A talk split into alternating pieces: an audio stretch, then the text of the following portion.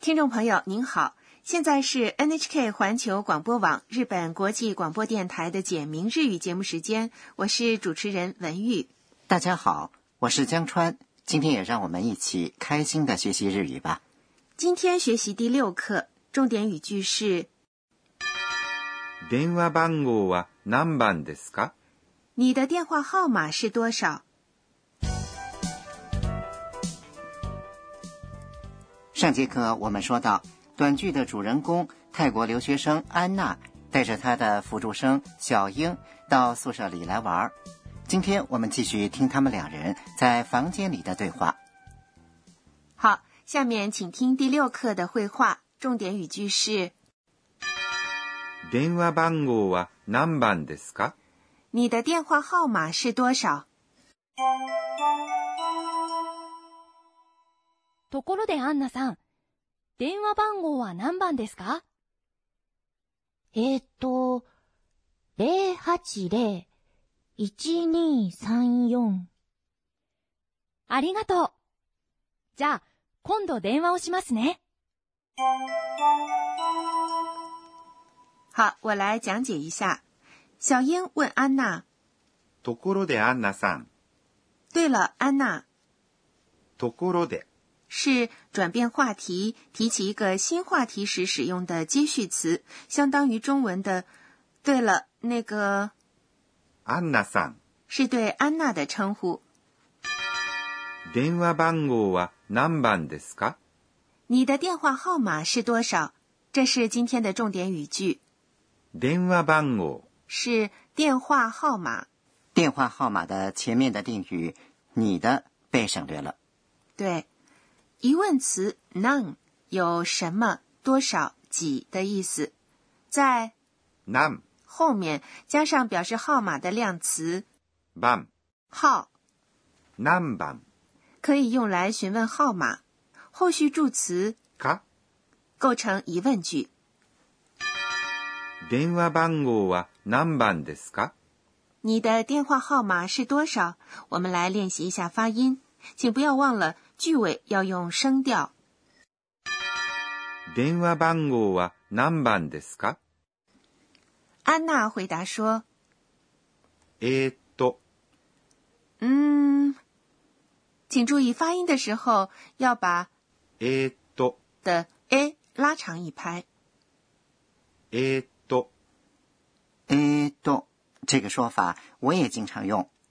冷不丁不知道该怎么说的时候，就可以说“えと”，很方便。安娜一面想一面说 080-1234。：“ 零八零幺二三四。今天我们来学习一下零到十的说法，零是零、也说ゼロ、一呢，一、二呢，二、三是三、四是，四、也说四、五是五、六是六、七是，七、也说七、八是八、九是，九、也说九、十是。十、请大家跟着录音练习一遍。零、一、二、三、四、五、六、七、八、九、十。安娜把电话号码告诉小英之后，小英向她表示感谢，说ありがとう。：“谢谢。”じゃ、今度電話をしますね。那下次我给你打电话じゃ、是接续词，意思是那，是一种比较随意的说法，那么郑重的说法是什么呢？可以说それでは、或者では、今度、有这次和下次两种意思，在这里是指下次電話是电话，を是表示动作对象的助词，します。是表示做某事的动词。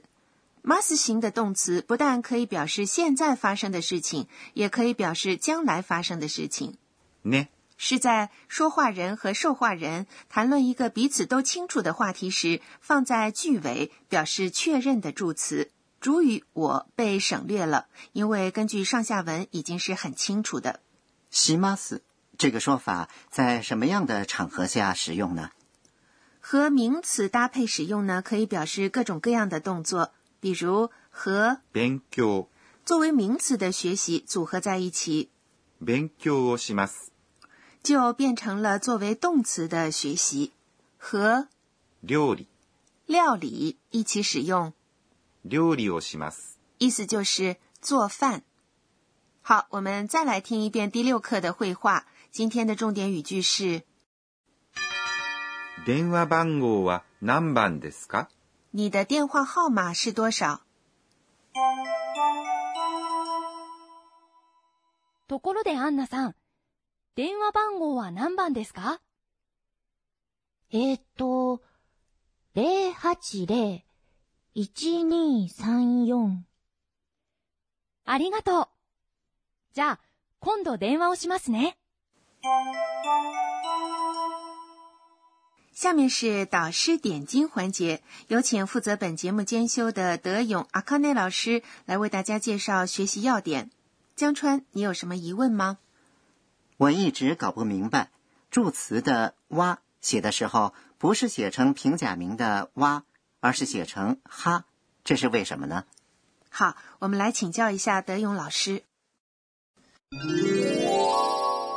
が教えましょう。德勇老师说，从前表示主题的助词“哇”的发音并不是“哇”，而是“哈”，而且书写的时候也是写作“哈”，但是后来读音渐渐的变成了“哇”，而书写方法没有改变，依旧写作“哈”。こんにちは。你好，这个问候语的哇也是写作哈，但是读作哇，和刚才呢是一个道理。こんにちは原本是时间名词今天和表示主题的助词哈的组合。从前呢，这是人们见面打招呼时的惯用说法，而现在呢，こんにちは则成为了一句寒暄用语。还有電話をします。打电话。这里的助词 o 以前并不是这个读音，现在虽然读作 o，但是写的时候用的是其他文字，请大家查看教材或者本节目的网页确认一下。以上是今天的导师点睛。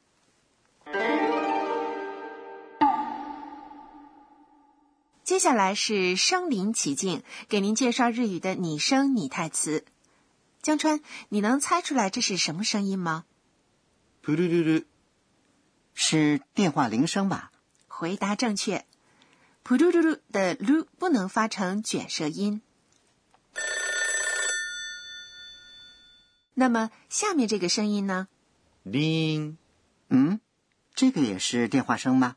是的，铃是拨号式电话的铃声，也用来表示闹钟的铃声等。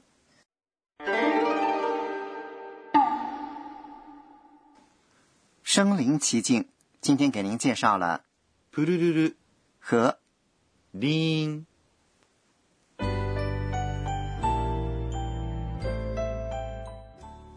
最后是安娜回想今天一天的安娜的自言自语。えっと、今日は、接电话的时候要先说“もしもし”，然后自报姓名。很想说一下“嗨，もしもし、アンナです”，希望能有人快点给我打电话。好，听众朋友，第六课就学习到这里。今天的重点语句是：電話番号は何番ですか你的电话号码是多少？下次安娜和小英要一起去买东西。欢迎您到时收听。